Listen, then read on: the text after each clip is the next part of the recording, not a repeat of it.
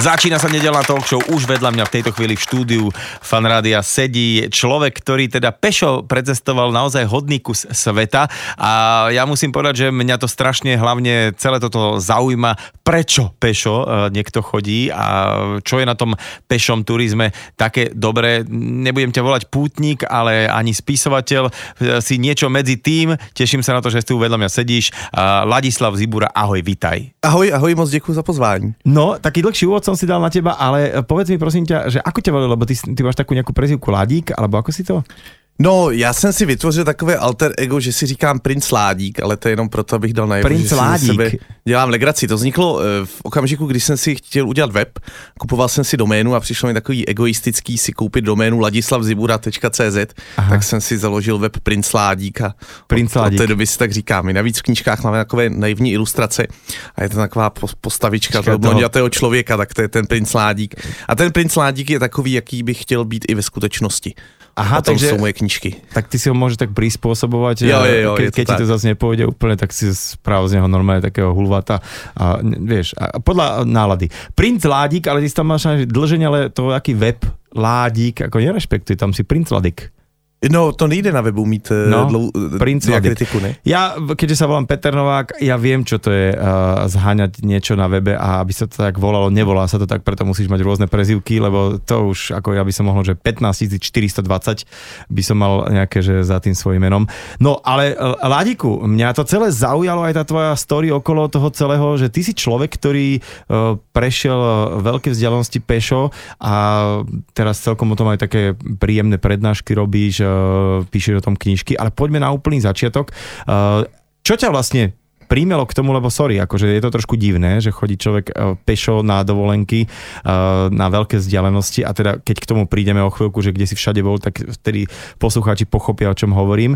Že čo ty si nejak v detstve mal takýto nejaký pocit, že chceš ďaleko chodiť pešo, alebo prečo to bolo vôbec?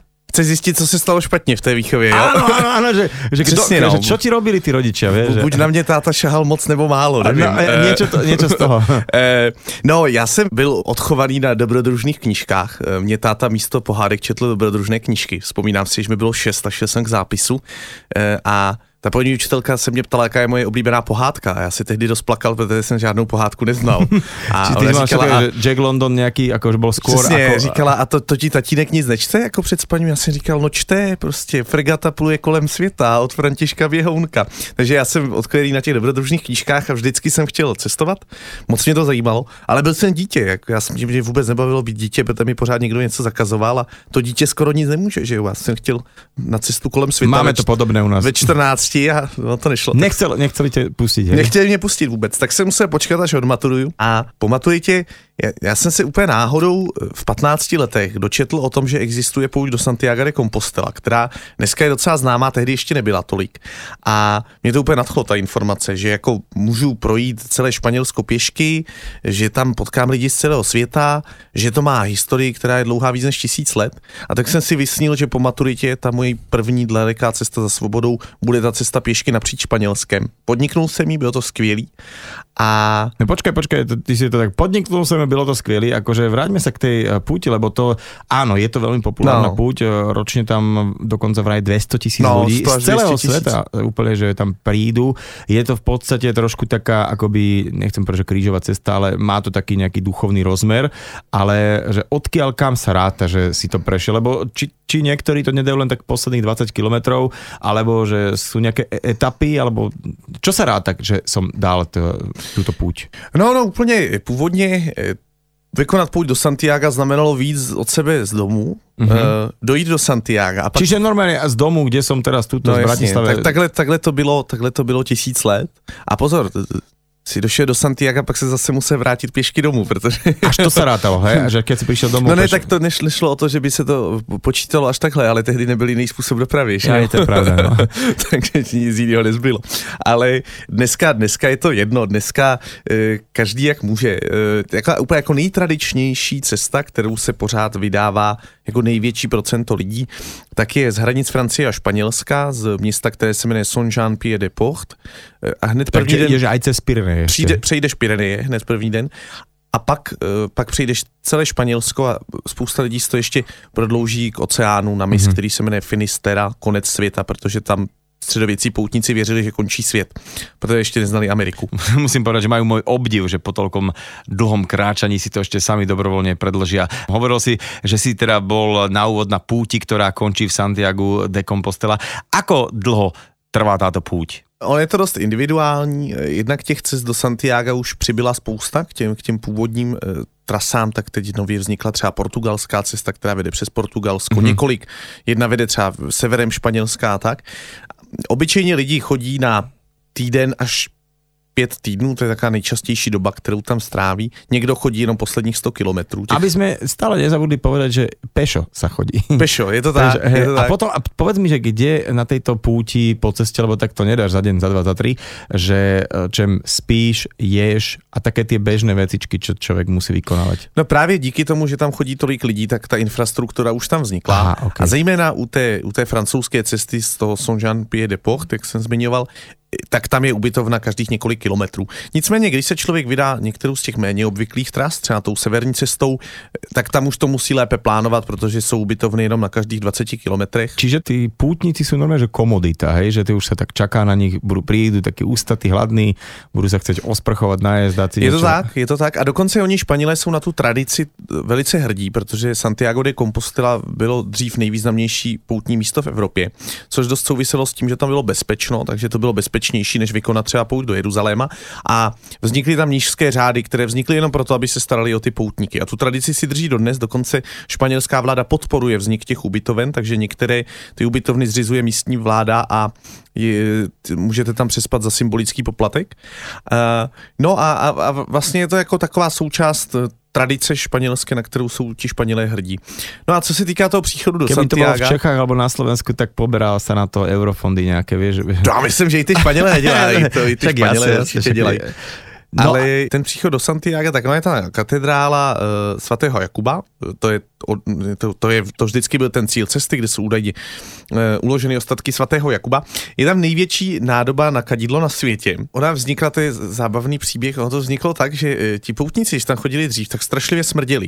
A proto bylo třeba jako vykouřit tu velkou katedrálu, aby se tam dalo existovat, tak proto tam měli tak obří nádobu na kadidlo. Monika Benešová ináč taká eh, česká tvoja kamoška, možno nevím, či poznáš, alebo si ju zachytil, ktorá dala taký jeden veľký trek pacifický kres, aha, aha. tak ona o tom hovorila, že tí trailery eh, vždy, keď zídu do nejakej dedinôčky, tak ich rozpoznajú podľa veľkého batohu a veľkého smradu. Že, že, no dobre, tak keďže sme tak pred obednom čase nesmrdeli až tak tým ľuďom, čo nás počúvajú, tak sme v tom Santiagu a čo tam na teba čaká, ako keby taká tá, tam, že prídeš tam, kadidlo a povedeš, dal som to, hej? Jo, jo, ona, ona to je bohoslužba každý den, myslím, že jich Aha. dokonce několik, tak to je pro ty lidi, kteří se tam vydali z, z nějakých náboženských důvodů. Já to tak nikdy neměl. Já věřící nejsem. A myslím si, že to je tak půl na půl, že půlka lidí se tam vydává z náboženských důvodů, půlka čistě těch kulturních. A No a pak můžeš dělat, co chceš. On, ten cíl sám o sobě zase tak zajímavý není. Eh, člověk se vydává na tu pouť, aby si užil Cesta tu cestu. Cesta a cíl. ten cíl není nic jiného než konec té cesty. Ano, a, a presne ako si povedal, že e, konec cesty, lebo veľa ľudí sa na tú cestu vydá práve kvôli tomu, aby počas tejto púte e, tak trošku meditovali a uvedomili si niektoré veci a zmenili e, pohľad na svet. Bavili sme sa o tej púti do Santiago de Compostela. To, tam teda veľa ľudí chodí, ale nie samých, ale aj vo dvojiciach, v trojiciach, v rôznych skupinkách, ale ty si hovoril, že e, tá cesta človeka samého k sebe je najlepšia, keď člověk chodí sám. Prečo chodíš rád sám? Mně na těch pěších poutích přišla vždycky nejkrásnější ta úplná svoboda, kterou člověk má. Se ráno probudí, ví, že celý den půjde pěšky, ale co bude dělat nad rámec toho chození je jenom na něm. A jakmile jdeš s někým, tak o tu svobodu přicházíš, protože už každé rozhodnutí je výsledkem nějakého kompromisu. Takže ta samota je skvělá, mě to, mě to moc baví a ačkoliv jsem velice společenský člověk, tak, tak si to rád užiju takhle každý rok na ten měsíc a, nebo na dva. A navíc nikdy člověk není sám, vždycky se může bavit s těmi místními lidmi. Ale když má chuť, zatímco a, a ti poutníci jsou velice družná komunita, takže mm-hmm. kdykoliv by si člověk připadal osamělý, stačí zastavit v nejbližší kavárně, kde zase posedávají další poutníci a dát se s nimi do řeči.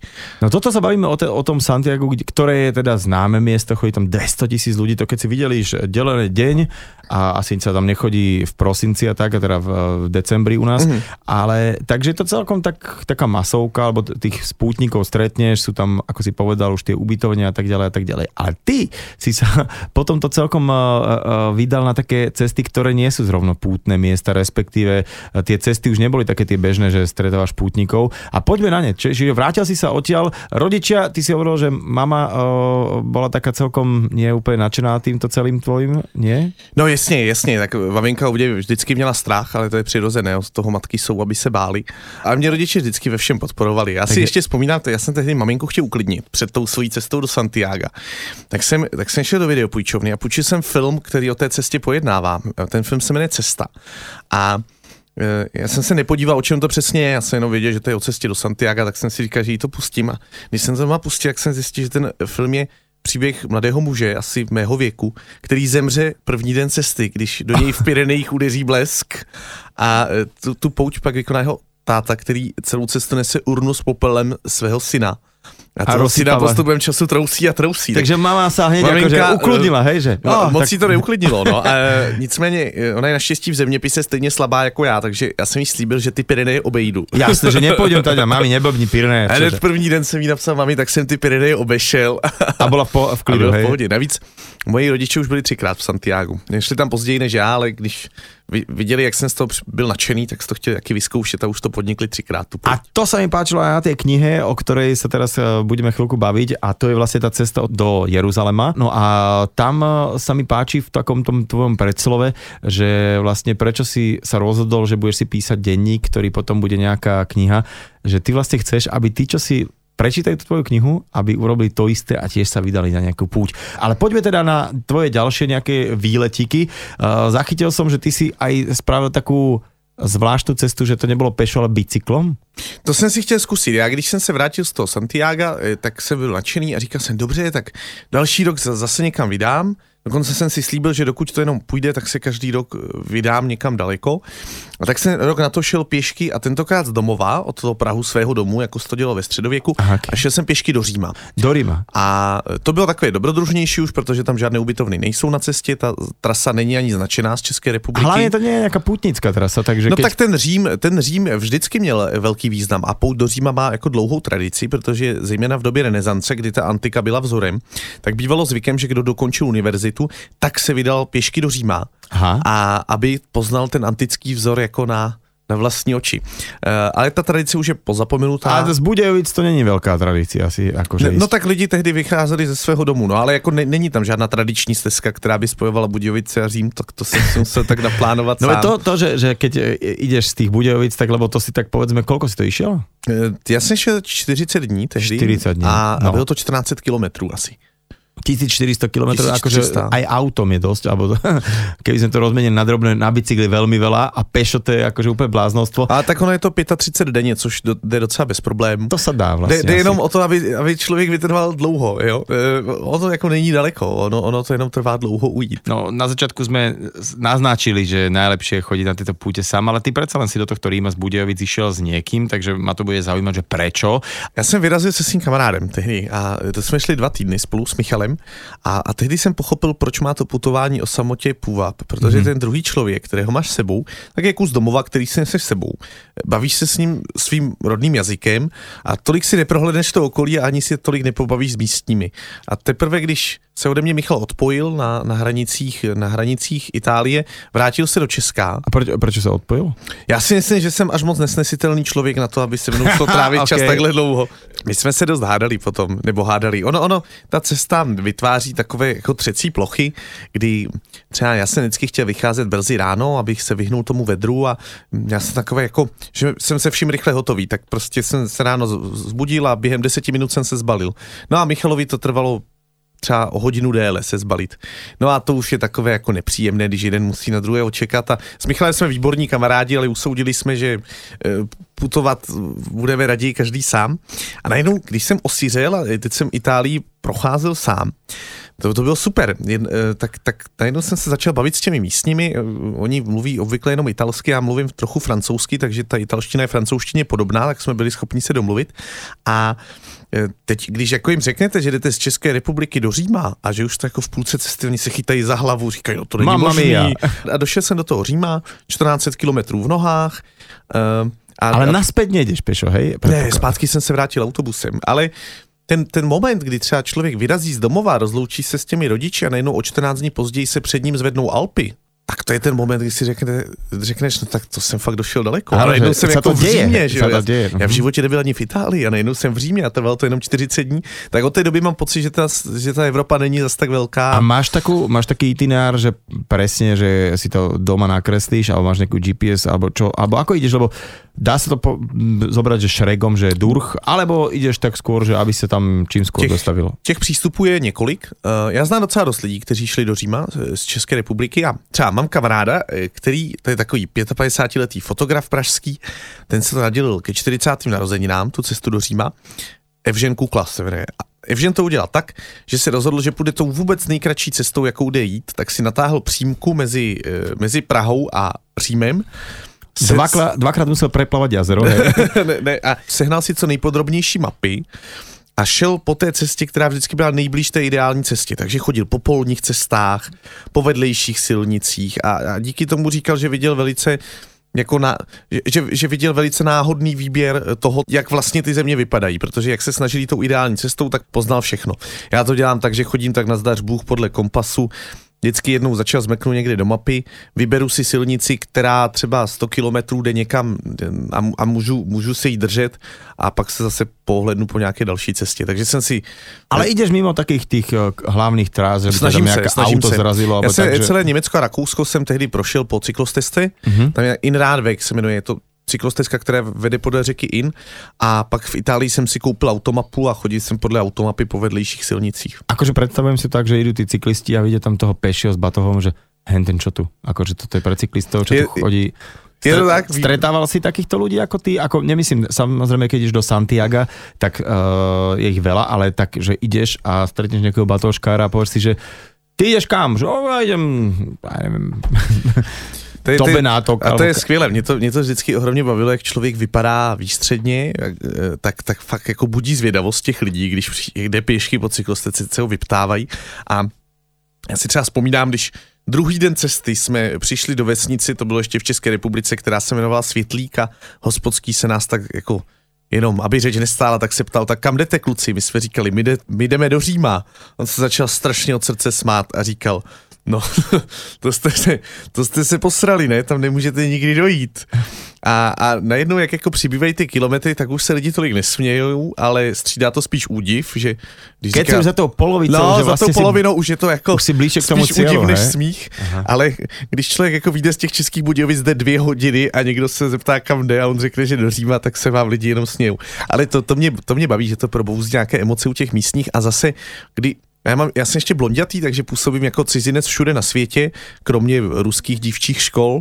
A, a tak jako se se mnou ty místní chtějí bavit, protože jsou zvědaví. A je to pro mě eh, taková dobrá cesta, jak, jak, jak poznat ten život místních. To, že v té zemi působím jako velice zvláštně, tak, tak si mě sami berou k sobě, aby o mě něco zjistili. Já jsem dokonce čítal, že například v Indii to je až taká kulturná věc, že eh, si pozývají pútnikov a týchto peších a možno aj takých asketov sami k sebe domov a potom ich eh, nielen teda pohostí, ale sa ich pýtajú, že na čo prišli, na čo mysleli a nechávajú ich u seba prespať spať. Ako je to teda s tou pohostinnosťou ľudí, ktorí ťa stretnú a spoznajú, že ty si vlastně taký pútnik svým způsobem? Je to jak kdy a jak kde. E, obecně mám pocit, že v chudších zemích jsou lidi o něco pohostinnější, ale mně přijde, že to hodně lidí má tendenci přepočítávat jako na, na ty peníze, že jako jsou chudí a sami by se rozdali, ale ono, když člověk vaří večeři pro sebe a, a své čtyři děti, tak není, není problém dát misku rýže ještě někomu dalšímu a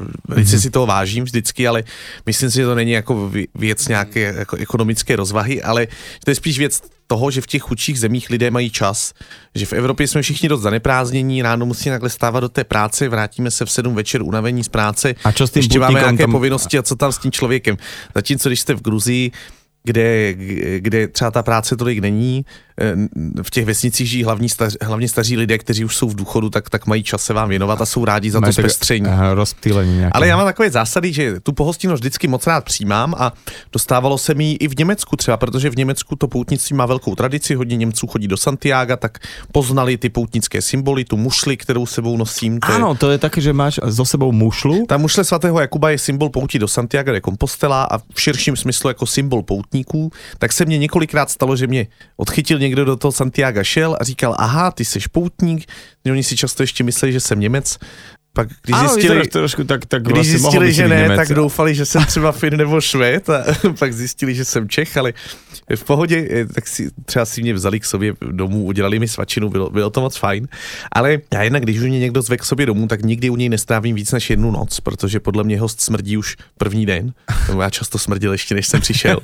A, a za druhé ještě na takovou zásadu, a to se týká zejména chudých zemí, když jsem procházel třeba Nepál, nebo, nebo Arménii a Gruzii. Ono není slušné nabízet peníze těm lidem, kteří vás pohostili, tím byste je urazili. E, ale já dělám to, že vždycky se vrátím do Česka, jak pošlu hodně peněz na charitu, která působí v té dané zemi. Mm-hmm. A mhm. přijde mi to jako ideální způsob, jak vrátit tu pohostinnost zpátky do té země. To je pekné. A poďme teraz na ďalšiu cestu, teda tú bicyklovú, lebo ty si mal taký pokus vraj aj, že budeš možno, že aj ten cyklotyrista. No to bylo skvělé, to bylo skvělé. My, my, jsme, my jsme se sešli s Michalem a říkali jsme, tak... To je ten istý, hej? To je ten istý, eh, se kterým jsem šel A dal si si, že druhý pokus, že tentokrát nepůjdeme pešo, ale na bicykli. Přesně, a řekli jsme, Michal, tak, nebo, tak ne, nevyšlo nám to pěšky, tak to pojďme zkusit na kole. Říkali jsme, tak když jsme byli v tom Římě, nebo šli do Říma, tak tentokrát to vezmeme na opačnou stranu a pojedeme na kole a pojedeme k severnímu moři. Jenomže ta cesta od začátku sebou nesla plno problémů. Například to, že ani jeden z nás dvou neměl kolo. tak já jsem si půjčil... Jdete na bicyklu a nemáte bicykel, hej? Já jsem si půjčil kolo od svého táty a Michal, ten si půjčil kolo od své sestry.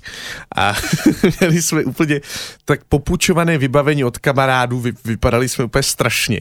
A teď jsme takhle vyjeli k tomu severnímu moři. Či to nebyl nějaký speciální trekkingový vymakaný bicykel? Ne, vůbec ne, rozhodně ne kolo Michalovo sestry teda. A, a, a teď jsme vyjeli na ten sever a my, my jsme spolu dojeli jenom do Prahy a v Praze Trojic, na okraji Prahy, tak Michal prohlásil, že ho bolí nohy, že se na to vykašle a že jede domů. Takže si Michal s kolem svojí sestry Počkej, takže domů. tým Pešo, Pešo vlastně zašel ďalej vtedy, hej? Pě, pěšky to se mnou zvládnul déle než na kole, na kole dal jenom tři dny.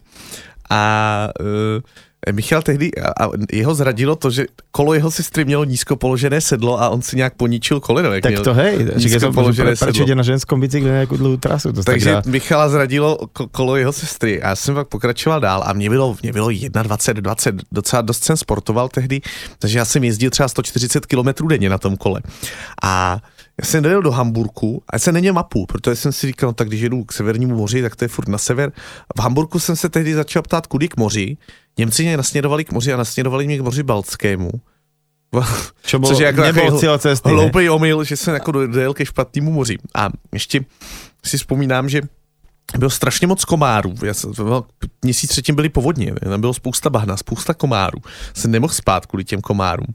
A Jediná mapa, kterou jsem tehdy na cestu měl, tak byla mapa Berlína. Já jsem ji koupil někde v antikvariátu za 10 korun.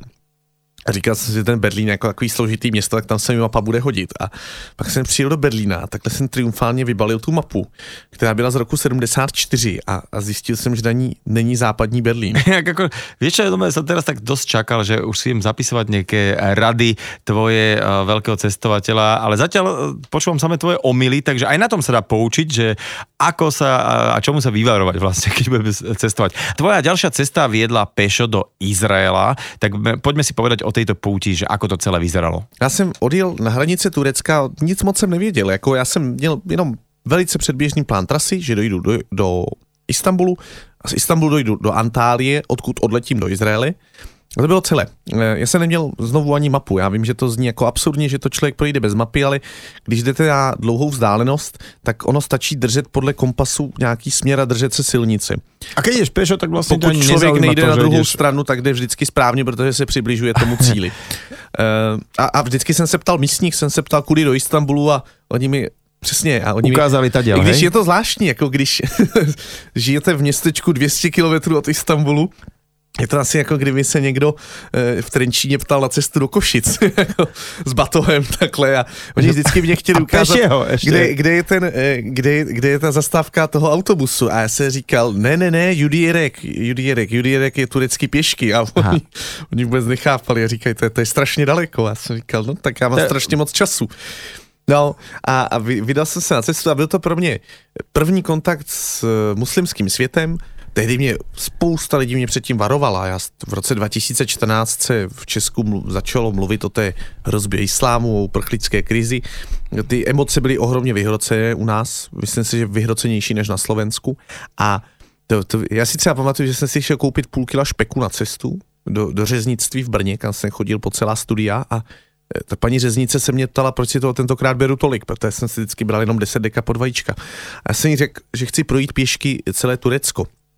A ta řeznice se dramaticky nahla přes pult a řekla, to si toho špeku vemte víc. Jo. To, muslimové, to, to, to je vepřový, toho oni se štítí. To kdyby bylo třeba, tak můžete použít i jako zbraň. tak, tak mi dala dobrou radu na cestu, že kdyby se na mě sápal muslim, tak ho můžu přetáhnout tím špekem. A takovýhle absurdní věci mi lidi říkali a já jsem tušil, že to bude jinak v tom Turecku a, a najednou jsem jako vyrazil tak jako tabula ráza, projít to Turecko, kterým jsem nic moc nevěděl a lidi se ke mně chovali ohromně vstřícně. Neustále mě někdo zval k sobě domů na čaj. Jako první turecký slovo, který jsem se naučil, bylo slovo čaj a první turecká fráze, kterou jsem se naučil, byla ne děkuji, čaj už jsem měl. to fakt, jako, a, a to zažil asi každý, kdo v Turecku byl a znovu já, jak jsem blondětý, vlastně vyčnívám tam, tak mě kdy, kdykoliv jsem byl ve městě, každých 100 metrů mě někdo tahal za ruce, zval mě na čaj a Turci jsou ohromně vlídní a, a hodný národ a během měsíce jsem prošel Turecko od severu na jih. Ehm, našel jsem tam plno vlastně jako zajímavých lidí. Zároveň jsem poznal ten turecký venkov, který je úplný zapadákov, tam není co dělat, je to taková jako poušť. Ten a to jsem se chcel opýtať, že či, či vlastně ta tvoja trasa vždy vedie z nějakého mesta do mesta, aby si tam mal nějakou civilizaci, alebo že tě viacej baví ten venkov? Ten venkov je pro chůzi vlídnější, protože e, přesně člověk nemusí procházet přes ty industriální čtvrti a ta, projít ta milionová města pěšky, to už je nepříjemné. Je třeba, když jsem procházel Istanbul a prošel jsem ho pěšky, tak jsem dva dny šel jako předměstím mm-hmm. a všude je spousta aut, hluk.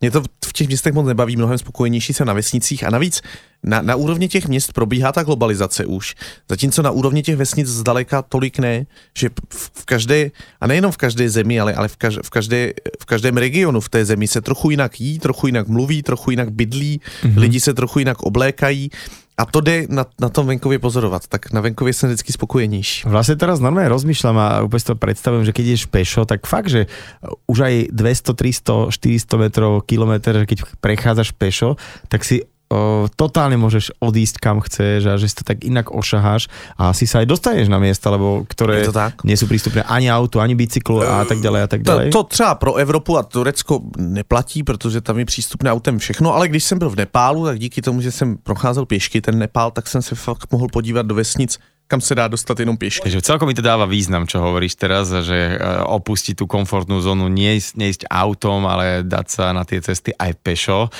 Pokračujem v rozprávaní sa s mojím dnešným hostom nedelnej talk show Ladislavom Ziburom, ktorý cestuje pešo. Budeme sa teda baviť aj o tých cestách do Nepálu, Číny, do Gruzínska, ale že stále sme na tej tvojej 40-dňovej ceste do Jeruzalema. Prešli sme Turecko. Čo bolo ďalej? Já jsem prošel to Turecko a z Turecka jsem tehdy z té Antálie, kam jsem po měsíci došel, tak jsem odletěl do Izraele. Ještě legrační, že mezi, mezi Antálií a Tel Avivem e, není žádný přímý letecký spoj, takže já jsem musel přesedat v Istanbulu. Čili, jsem se, čili jsem se vrátil, to, to, co jsem měsíc procházel pěšky, tak jsem pak přeletěl za hodinu letadlem. A odletěl jsem do Izraele a to byl rok 2014 léto, kdy se hodně vyhrotil ten izraelsko-palestinský konflikt, takže jsem tam přijížděl v dobu, kdy e, ho, se hodně mluvilo o válce, na Izrael letalo 100 raket denně, všechny cestovky tam zrušily zájezdy a to byla taková jako vyhrocená doba, přesto, přesto to bylo A vím, že tam vždycky byla taká kontrola, taká velmi um, komplexná, že prečo, čo tu robíte a tak a keď vystúpíš s tým batoškom, že já idem pešo tuto. No to, to bylo, no ano, ano, přesně, že, přesně tak. A teď já, divné, jsem, nie? já jsem nastoupil v, v, v tom Istanbulu do letadla, kde bylo 200 židů a já tam jak tam nejezdili turisti v tuhle dobu, tak jsem byl jediný turista v tom letadle a my jsme přistáli v Tel Avivu já jsem vystupoval z toho letadla a, a viděl jsem, že u schůdků z letadla tak tam čekají nějakcí dva muži, kteří zjevně čekají na někoho. Tak jsem se tak rozhlédnul a říkal jsem si tak, na koho by asi mohli čekat. A já jsem si ještě nechal odbavit svoji krosnu a e, neměl jsem žádný jiné palubní zavazadlo než igelitovou tašku. Tak, tak, tak, jsem vzal tu svou igelitovou tašku, kterou jsem si mimochodem prostě Čech, koupil v tureckém hej, obchodě, který, který se jmenuje Migroš, takže jsem vystupoval s igelitkou Migroš. a, a ti muži čekali na mě a zastavili mě a oni už mají předem vždycky najít ty, ty seznamy cestujících a začali se mě vyptávat, co chci dělat v Izraeli a, a on celý ten můj příběh byl takový dost jako neuvěřitelný, protože uh, oni říkají, tak nám ukažte jako plán vaší trasy. Já jsem říkal, já si tu trasu moc neplánuju, já se tak vždycky poptám místních a oni říkali, a co tedy chcete navštívit v Jeruzalémě, co navštěvují ty poutníci, já jsem to nevěděl, já jsem chtěl přijít do Jeruzaléma, tak jsem říkal, no já nevím, tak eh, tu zeď tam, jako, tu zeďnářku asi. A, a, a oni říkají, máte nějakou mapu? A já jsem je vytištěl nějakou mapu z internetu o formátu A4.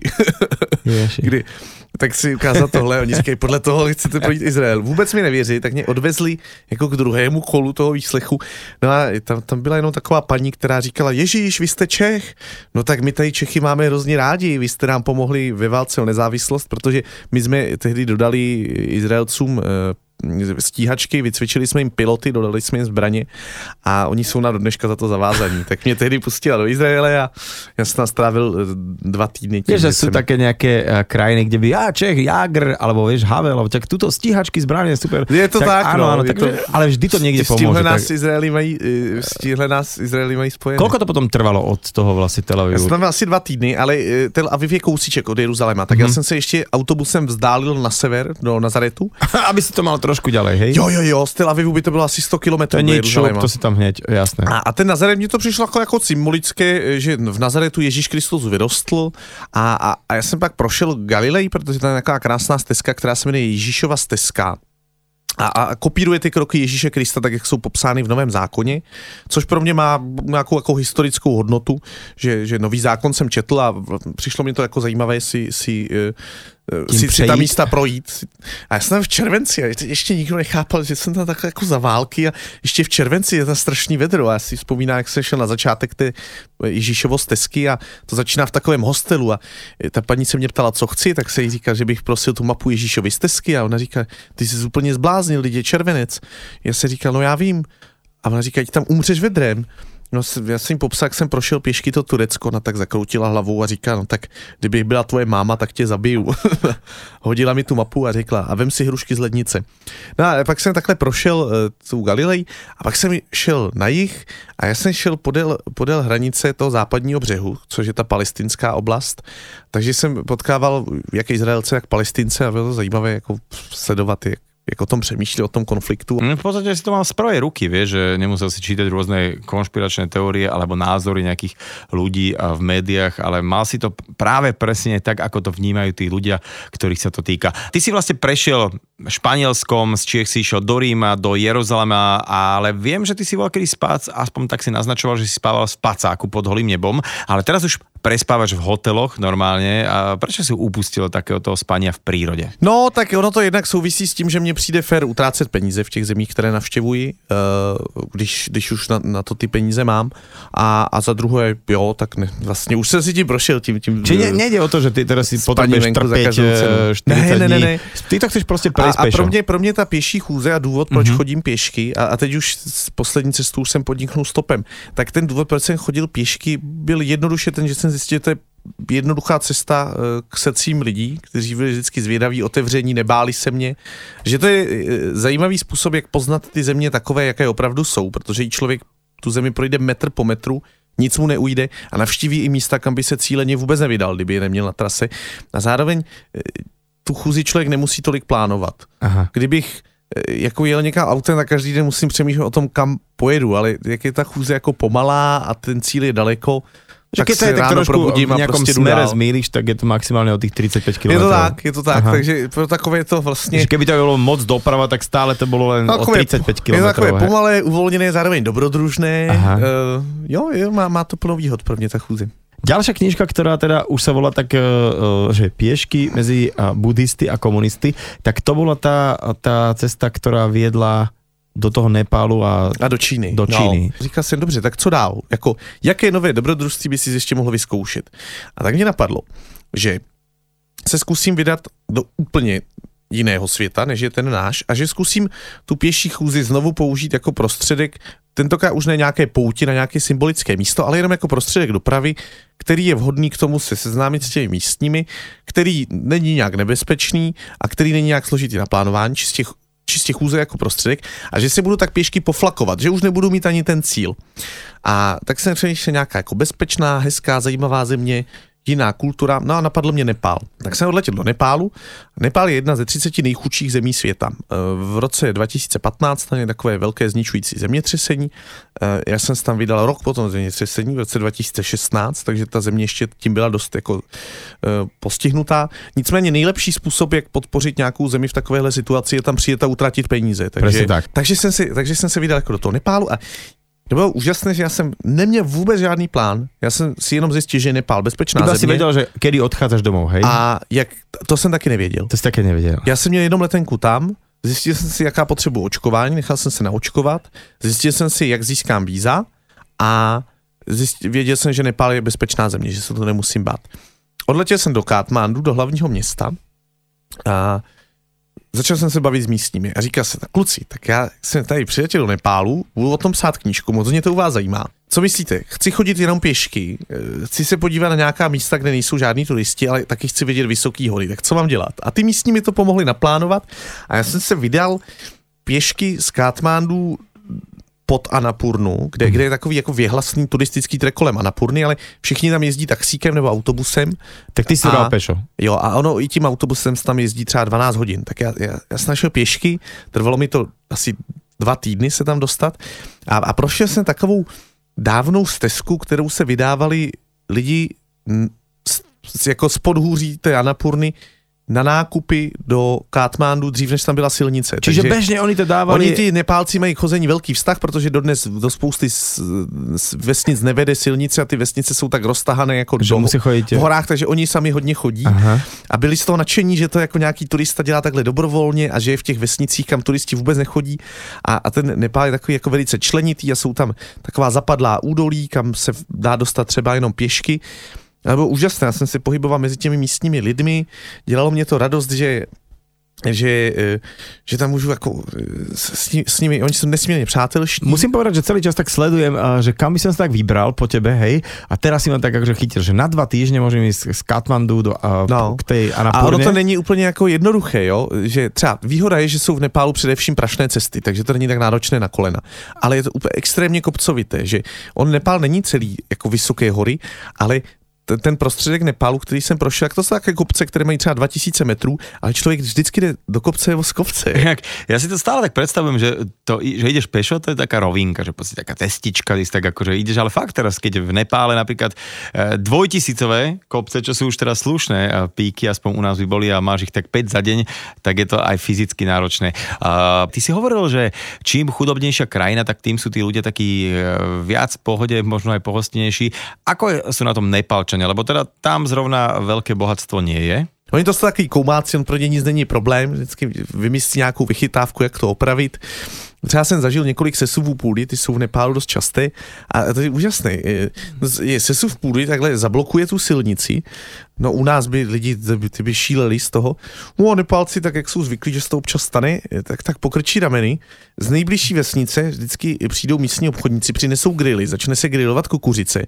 Hodně lidí hulí trávu v Nepálu, tak mladí kluci ubalí ty jointy a ne, ne se na grilluje, hulí tráva, zpívá a čeká se, až, až přijde nějaká těžká technika ten uh, sesuv půdy odstranit. Čiže je to taký happening, hej, akože hej, Oni zasunula sa pôda, poďme, že, že... Nepálci jsou smíření piatok... s tím, že budou celý život žít v zemi, kde je bída mm-hmm. uh, a že asi jako nezbohatnou ze svého života a tak si to tak snaží jako ten, ten život tomu přizpůsobit a udělat si ho hezký navzdory té své chudobě. Tak to mně přišlo ohromně fajn a takhle jsem tam chodil dva měsíce a po dvou měsíci už jsem takový jako přehlcený tím, ono zase jsou hodně povídaví Nepálci, občas i když člověk na to nemá náladu. A tak se říká, dobře, no tak jsem na druhém půlce světa, prošel jsem ten Nepál, ještě mám volno, já jsem měl prázdniny vysokoškolské tři měsíce, tak ještě mám měsíc volno, tak já se vydám ještě do Číny. A pak mě napadlo vlastně pěšky buddhisty a komunisty, že jako ten opak sousední země, ale velice odlišný svět. A, a to byl největší extrém, který jsem na cestách zažil, ta Čína.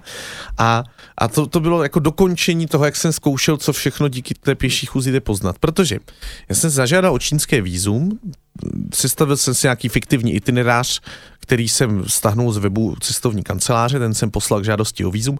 Udělal jsem si rezervaci hotelů, který jsem hned po udělení víza zrušil a odletěl jsem do Číny. Já jsem přiletěl do města Chengdu, které jsem si vybral, protože tam žijí pandy. A, já jsem vždycky chtěl vidět pandy. A, a já jediné, co jsem měl, tak, tak bylo, že, že jsem měl uh, rezervaci hotelu na první noc. Přičemž jsem později zjistil, že ten hotel už neexistuje a existuje jenom jeho profil na, na booking.com a člověk si může zaplatit pokoj v neexistujícím hotelu. Uh, měl jsem návod, jak se dostat k pandám. A měl jsem plán, že z toho Chengdu dojdu do města Siam. Čiže je to ale tak trošku turistické město, keďže jsou tam pandy, tak asi se nájde Chengdu kopec. jo, ale ono je tak ohromné, že tam na ty turisty nepotkáš. Aha, okay. Je asi 16 milionů lidí v tom, v tom Chengdu. A tak je jedno z menších měst. Teď se to střel, možná je to 10, ale fakt jako veliké město. A, a, že, a měl jsem plán dojít do města Sian, které je asi 800 kilometrů a je tam terakotová armáda. Tak se říká, dobře, tak půjdu od pan k terakotové armádě. A já jsem koukal, že se tam vyne taková silnice dlouhatánská, která vlastně ta města spojuje. Vypadá to, že na cestě bude dostatek vesnic na to, aby, eh, aby, zem, si mal kde aby se měl kde se najíst. Se. A zároveň ta silnice vypadala, že tam nebude tolik kamionů a tak. Já jsem se díval na satelitní snímky tak se říká, dobře, tak tohle by, tohle by mohlo jít. A já se skutečně vydal napříč to úplně neznámou zemí, neměl jsem ani slovník, zjistil jsem, že absolutně nikdo na čínském venkově nemá Nevě. ani základ angličtiny. Ničoho. Dokonce ani ty mezinárodní slova tam nefungují. Čínština je hodně bohatý jazyk a oni mají vlastní slovo i i pro tu pandu, ani, ani panda si. Není panda. Ani panda není panda v čínštině. A já jsem byl najednou... Čo je horšie, tam není ani OK, OK. To je tá vec, no, že to nic, som zažil v Číne a no. že v podstate to bolo najťažšie, že ja som nevedel, že vlastne v akom obchode sa nachádzam, bol som v meste Presne a nebol som si istý, že či toto je lekáreň, drogeria alebo potraviny, lebo úplne tie výrobky vyzerali inak, aj boli inak zabalené a my sme vlastne nevedeli, že chceli sme si niečo kúpiť, že či, či sme tu vôbec správne a absolútne žiadna komunikácia. Hej, tak hej. si to sám zažil, že Ale proste... to vieš, ale toto bolo predsa len, ako len, len, to, že už o chvíľku nás zobral nejaký delegát a všechno sa vysvetlilo. Neviem no, si predstaviť, že idem mesiac. je všechno tak. jinak. A já jsem pět týdnů, takhle jsem šel podél té silnice, které jsem se držel jako pupeční šňůry. Jsem věděl, že ji nesmím ztratit, protože už bych se nikdy nenašel. Jediné čínské slovo, které jsem se naučil, jak bylo slovo D2, to je mapa čínsky. Tak, tak jsem vždycky prosil ty Číňany, aby mi jako ukázali mapu, tak oni mi půjčovali telefon, že jsem se podíval na tu jejich mapu s tou GPSkou, u kterých okay. znaků se zrovna nacházím. Uh, Jenomže ta čínská výslovnost je tak složitá, že oni mi nerozuměli ani to D2, tak já jsem vždycky tak tam stál a jsem to opakoval v těch různých variantách výslovnosti. Až když si to 20 krát povedal, tak někdo se chytil. T2, T2, T2. Oni vždycky pak jako po desáté se chytli a a T2. Ať mi ukázali tu mapu a jednou se mi stalo, že mi někdo přinesl globus, takhle, jako, o, Tito. akože e, tá čínština nielen, že je ťažká v tom, že aké sú to slova, ktoré sa na nič u nás nepodobajú, ale tam aj tá intonácia veľa zmení. Takže asi, asi to, to nie je ľahké komunikovať eh, v, eh, priamo v tej Číne, nehovorím čínskej reštaurácii, kde aspoň teda vedia nejaké také tie, tie základné slova. Si taký vysoký blondiak a ty si musel byť v tej Číne dosť a taký exotický, až ako ťa tí Číňania, ktorých si stretával na tom vidieku, vieš, proste ty si nešiel len tými mestami, ale aj naozaj vidiekom, kde veľa tých turistov nie je, ako ťa vnímali, ako sa k tebe správali? Lidi se ke mně chovali velice přátelsky, protože Číňané milují cizince, jako zejména když jsou jako bílí, tak všichni se se mnou fotili. to bylo v době, kdy se začínala hrát ta hra sa... Pokémon Go v Evropě, tak já si připadám k Pikachu, jak to za mnou běhali ty Aziati s telefonama. s pandou, oni s tebou, víš, to je jako No a, ale fakt já byl kuriozita a občas normálně u mě zastavovala jakože auta a oni Číňani hodně napodobují to, co dělají ostatní, tak jednoho napadlo, že se se mnou mohl vyfotit a teď ten řidič, co jel za ním, tak si říká, to bych si taky mohl udělat a že se vytvořila kolona aut, kteří se se mnou chtěli vyfotit. a No a najednou opět, ty, fakt to bylo jako zby. Ještě tam prostě v Číně si slávný. Ještě hej, tam, jako. kde jsem byl, tak se hodně pilo, což jsem taky nečekal. Takže jsem ještě do toho všeho jsem tam pil ty šílené čínské pálenky, takže jsem tam pořád byl opilý někdy. No ale najednou po pěti týdnech jsem došel do města Sian po sérii úplně neuvěřitelných náhod, kdy jsem byl v situaci, kdy jsem si říkal, no, tak to jsem zvědavý, jak se to vyřeší tentokrát. A vždycky se to nějak vyřešilo. Z města Sian jsem se v poslední den platnosti svého víza zas nasednul na letadlo a, a vrátil jsem se do Česka. To byl nejkrásnější den mého života, na to nikdy nezapomenu, kdy jsem po dvou měsících v Nepálu a po měsíci v Číně, velice odlišné civilizace, kdy v Číně už jsem přestal mluvit. Já, proč bych mluvil, když mi stejně nikdo nerozuměl? Tak já jsem měsíc nemluvil ani. A najednou jsem přistál v Praze a, a teď jsem zase slyšel tu češtinu. Já jsem z toho úplně, to byl, to byl tak nádherný moment. Ta Čína pro mě byla takovým symbolickým vyvrcholením té mojí touhy potom zkusit, co všechno se dá zažít pěšky, a tedy co všechno zvládnu, co všechno přežiju a pochopil jsem, že po té, co přežiju Počkej, teraz se bavíme vlastně s bývalým peším turistem, tak hej? já jsem si řekl, tak po té, co, ta, ta, už není jako větší extrém, který bys hledal a od té doby jsem se rozhodl, že už budu cestovat e, za poznáním, za, za lidmi, to mi zůstalo a že i nadále se rád budu vydávat pěšky, ale že už to nebudou takové extrémní cesty od někud někam za každou cenu, ale že to budou takové vlastně cesty pro radost. Takže další cesta, kam jsem se vydal, byla Armenie a Gruzie. No ale pozor, pozor, o té si tiež uh, napísal knihu a to se volalo, že už nikdy pěšky. Už čo, nikdy čo, pěšky. To, je... to, to ma celkom tak zarazilo, alebo je tak, že to sa musím opýtať, keď prídeš. Ale vieš, čo ma zaujíma, že, že keďže o tom teda si mm, napísal knihy, tak počas toho už si na to asi myslel, že si si písal nejaký itinerár, nejaký denník, mal si nejakú rutinu, že si si to zapisoval, alebo aj keďže robíš rôzne tie prednášky, alebo nejaké tie projekcie, takže si fotil a myslel na to, že, že tak toto musím odfotiť, lebo že toto, keď budem někomu rozprávať, aby som mal k tomu nějaký záznam? To je, to je výborná otázka. Já ty první cesty moje, to jsem měl jenom jako koníček svůj a ještě půjď do Jeruzaléma takhle proběhla. Já jsem vůbec netušil, že by to někoho zajímalo. A pak jsem se nechal a to bylo rok poté, co jsem se vrátil z Jeruzaléma, tak mě moji kamarádi v Brně přemluvili, ať pro ně udělám jako přednášku. Já jsem ani nevěděl, že něco jako cestovatelská přednáška existuje. Nicméně jsem tedy domluvil kavárnu, udělal jsem událost na Facebooku a na tu událost se přihlásili tři tisíce lidí. A to bylo v roce, já nevím, 2015. Tak eh, tehdy jako dneska už bych asi věděl a tehdy ten Facebook tak nějak jako začínal být masově populární. Ale tak no. a ne, no jakože dneska je to běžné, že na události jako pět tisíc lidí a tehdy to tak ještě nebylo úplně, co si pamatuju. No a tak to byla taková velká věc a já jsem domluvil kino, které se vyprodalo, a pak se vyprodalo po druhé, pak se vyprodalo po třetí. No a dělám to poslední čtyři roky. E, takže na cestu do, do Číny a do Nepálu už jsem se vydával s tím, že jsem věděl, že o tom budu psát knížku. A trochu jsem se bál, aby to nějak nenarušilo atmosféru té cesty a zjistil jsem, že vůbec. Že mě to jenom vede k tomu, abych si deník psal pečlivěji než dřív a o trochu víc jsem fotil. Aby si si nemusel tolko vymýšlet, když potom víš. Přesně. Ale ono nej, nejbolestnější eh, proces je naopak to zkracování. Čtvrt roku života je ohromně moc a udělat z toho 300 stránkovou knížku, tak eh, to je fakt náročné, fakt člověka mrzí všechny ty skvělé věci, které musí pustit.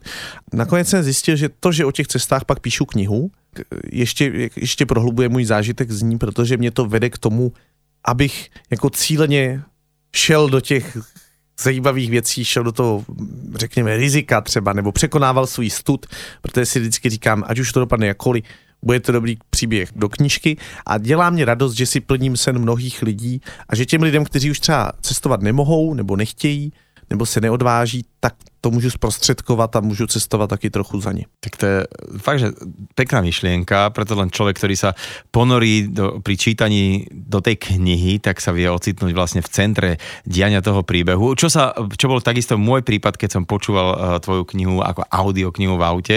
No a ty si sa vydal na cestu po Gruzínsku a Arménsku. Poďme k tejto ceste teraz. Když jsem se rozhodl, že se vydám do Gruzie a Arménie, tak si říkal, tak to bude dovolená, to budou prázdniny. Nepál, Čína si mě v loni, to byl extrém, tak jeď na prázdniny někam, kam si vždycky chtěl. A vždycky jsem se tam chtěl podívat. Odletěl jsem do města Batumi.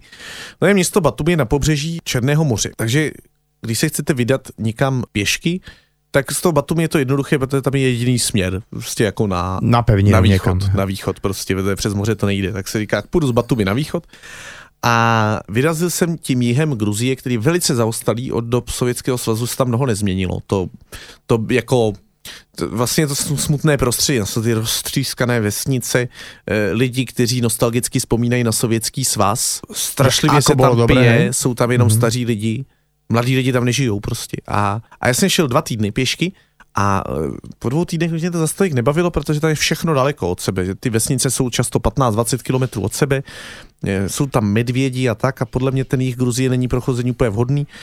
A navíc pořád pršelo. Se smlul na počasí, ale jsem jednoho dne prostě pokrčil rameny a řekl jsem, tak já pojedu stopem. Dojel jsem stopem do hlavního města, do Tbilisi, tam jsem si koupil kolo, že jsem se vrátil k cyklistice. To ještě bylo skvělé, že Gruzíni moc nesportují, eh, takže tam není možné sehnat skoro žádný cyklistický vybavení. A eh, tak eh, se povedlo sehnat náhradní duši, lepení na kolo a cyklistické kraťásky. Nesehnal jsem ale pánské, tak jsem si musel koupit dámské velikosti XL. Vypadal se strašně v tom. A, ale co se nesehnal by brašny. A ono nejde jezdit na kole a mít 12 kilovou krosu na zádech. Jasné, no. Tak jsem si ty brašny musel vyrobit. Tak jsem šel do obchodu pro kutily a tam jsem si koupil košíčky na prádlo. A, a ty košíčky že něco, co se najviac podobá přidělal, tým... přidělal k, k boku svého nosiče a, a na A to bol taký ten klasický bicykel, taká ta, my to voláme, že Ukrajina, prostě taký ten starý, velký, no, ťažký bicykel. No, nějaký jako starý německý horák, že to nebyl úplně klasický městský bicykl, ale, ale nevypadalo dobře, ani to kola už vůbec nevypadaly dobře moje brašny a na tom jsem projel druhou půlku Gruzie. Byla to velká zábava, protože zase lidi, lidi lomili rukama těma mýma brašnama a budilo to nějakou vidí, pozornost. Keď vidíš někoho v XXL uh, dámských krťáskách, oni byli velmi krátké eh, a když, když jsem na sobě měl tričko, které bylo delší než ty kraťásky, tak ani nebylo vidět, že zase nějaké kraťásky mám a eh, působil jsem velice Divný blondiáčik s, s těmi nákupnými já se, moc, já se moc nestydím a myslím si, že tohle je taková věc, která někoho může jenom pobavit, že tím nikomu neškodím. Já se vždycky chovám velice úctivě k těm místním lidem. Eh, nastuduju si tu místní etiketu, abych někoho náhodou neurazil. Mm-hmm. A nikdy bych nešel v kraťáskách do kostela třeba, že to jsem si vždycky vzal dlouhé kalhoty přes sebe. E, ale, ale vlastně mě baví, jako když se lidi jako smějí tomu, jak vypadá. Mě to a je to tam tak, jako se tak, jsou také ty povery o tom pití, že tam teda jakože bez toho, že by si, si s městem vypil, tam člověk nemůže velmi prežít? Tak e, existuje, e, existuje takový trik, můžete říct, myslím, že rusky se lékař řekne vreč, tak když řeknete vreč, tak jakože vám to lékař zakázal, tak to a, oni respektují. Okay ale jinak přesto nejde vlak, pít se musí. uh, a zejména, když se chcete pobavit s těmi lidmi, protože uh, Oni, tam jiné, když, asi veľa niečo robiť, takže to Když s nimi tam... pijete, tak vás vezmou mezi sebe. A když vydržíte hodně, tak vás vezmou mezi sebe ještě víc. A to je velký koníček Arménu a Gruzínu opíjet turisty a pak si z nich dělat legraci. Okay. a pro osamělou ženu je podle mě Gruzie mnohem bezpečnější než pro osamělého muže, protože jí nikdo nenutí pít ty hektolitry alkoholu. Uh, ale patří to k té místní kultuře a se vždycky snažím prožít ty země tak, jak je prožívají místní. Takže v Turecku by mě ani nenapadlo pít, protože se tam pije čaj. No a v Gruzii a Arménii si pije nejvíc na světě, tak jsem se tím propil. Konec konců z toho i vychází ten název Už nikdy pěšky po Arménii a Gruzii, který jedna odkazuje na to, že jsem začal stopovat a jezdit na kole. A za druhé je to takové to zvolání eh, po té ranní kocovině, když říkáte už nikdy prostě. A pak se večer zase opijete. A tak ale ber to tak, jako si to naznačil, že ty si vlastně pil z úcty k miestnej kultúre. tak to bolo. Ešte nám teda pár minút ostáva, tak si zdržím ešte môjho dnešného hostia Ladislava Zivuru, ktorý má v nohách tisícky kilometrov a píše potom o tom také cestopisné knihy. A veru, že aj mňa si takým spôsobom nakazil, keď som počúval tú tvoju knihu a ten úvodník hlavne, že píšeš to preto, aby potom tí ľudia, čo si to prečítajú alebo vypočujú, zrazu mali chuť ísť eh, niekam pešo, cestovať a teda o kom vie, že si naozaj někoho inšpiroval, možno aj osobně alebo zprostředkovaně? No ono je to těžké spočítat. Z těch lidí, kteří mi napsali, já, já jsem docela aktivní na sítích v Česku, na, na Instagramu, na, na Facebooku a takže mi píše hodně lidí a to už jsou asi stovky lidí, kteří mi napsali, že se někam vydali a chtěli s něčím poradit, nebo mi chtěli poděkovat, že jsem je inspiroval, nebo mi chtěli říct, že nevím, prostě... Uh... Zachytil jsem, že si hovoril ty rodiče, že vlastně oni uh, dali ty, ty Santiago rodiče byli třikrát Santiago a teď jsem jim ještě dal k Vánocům 2017, tak jsem jim dal jako dárek rodinný trek v Nepálu, takže celý loňský říjen jsme byli v Nepálu s mými rodiči. Čiže dali to? Čili jsme ten trek kolem Anapurny, který jsem prošel aha, tehdy já. Aha. A ten, ten, tu turistickou část. A, a teď ještě otec bude mít 60, respektive předevčírem měl 60, teď to budeme o víkendu slavit a s bratrem, a mám ještě bratra, tak pro něj máme jako dárek, že půjdeme na rodinou pouť, jako celá rodina společně. Je to krásná věc, všem bych to doporučil, když mají příležitost strávit tolik času se svými rodiči, tak ať to udělají, je to super. Je mm-hmm. to taková rodinná terapie. Není to vždycky snadné, ale řeknete si věci, které byste si jinak vůbec neřekli. No to si právě teraz připomenul tu věc, keď si šiel s tým Michalom a že predsa tie treci plochy tam ako sa nejaké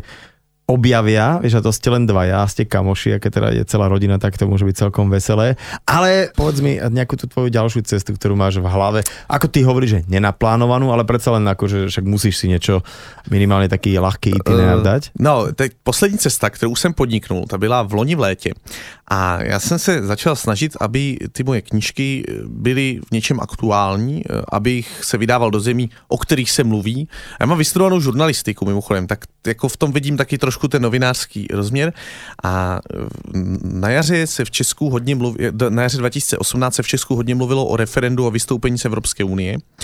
A Česko je nejvíc euroskeptická země podle některých průzkumů a obecně patří k velice euroskeptickým zemím, což znamená, že buď víme něco, co ostatní nevědí, nebo ostatní vědí něco, co nevíme my. A chtěl jsem pomoci tomu, aby se to téma Evropy trochu otevřelo. Cítím nějakou zodpovědnost za to taky, protože mě spousta lidí v Česku má spojeného, spojeného s tím cestováním, sledují mě na těch sítích, taky můžu otevírat témata, která považuji za důležitá. A tak jsem udělal cestu po Evropě, kterou jsem nazval Prázdniny v Evropě a e, dojel jsem stopem, stopem tentokrát protože ta Evropa je velká a ten stop mi umožnil jako navštívit spoustu zemí, tak jsem dojel stopem z Aten za polární kruh, projel jsem 15 zemí a, a teď před Vánoci by mi měla vít knižka Prázdniny v Evropě, kterou si zase otevří téma Evropy, které pro mě má nejenom přesah toho, že to je náš domov mm-hmm. a mhm. přesah té diskuze o Evropské unii, která je podle mě úplně zbytečně vyhrocená a je třeba mluvit i o jiných věcech, než o pomazánkovém máslu a rumu, rumu. E, ale má pro mě taky přesah ekologický, protože chci ukázat, že není třeba létat přes půl světa, aby člověk zažil exotiku, že stačí jet do Maďarska třeba. A e, zároveň jsem tak chtěl jako ukázat, co máme za humny, protože by člověk, než se vydává na ty jiné kontinenty, tak by mě znát ten vlastní to, ako si to krásne povedal s tým Tureckom a tak ďalej a tak ďalej, na čo ťa tá řeznička uh, upozorňuje, ale veľa je to o tých predsudkoch a práve to cestovanie ti búra veľa predsudkov a niektorí ľudia sú potom až takí až šokovaní, že kúrnik, veď, veď tam malo byť zlé, veď tam mali byť zlí ľudia, akože neboli, veď, ako, veď sú rovnako príjemní ako my, uh, akorát hovoria inou rečou a tak ďalej a tak ďalej. Ja strašne ti budem držať palce, aby na každej ďalšej ceste, aby sa ti darilo, aby si teda v bezpečí prišiel naspäť aj aby si teda určite nejakú knižku napísal. Zatiaľ som čítal iba jednu, ale uh, už začínám byť toho celého fanúšik, takže teším sa tak na dě- děkuju ďalšiu. a mnohokrát děkuju za pozvání. Nedělná talk show so.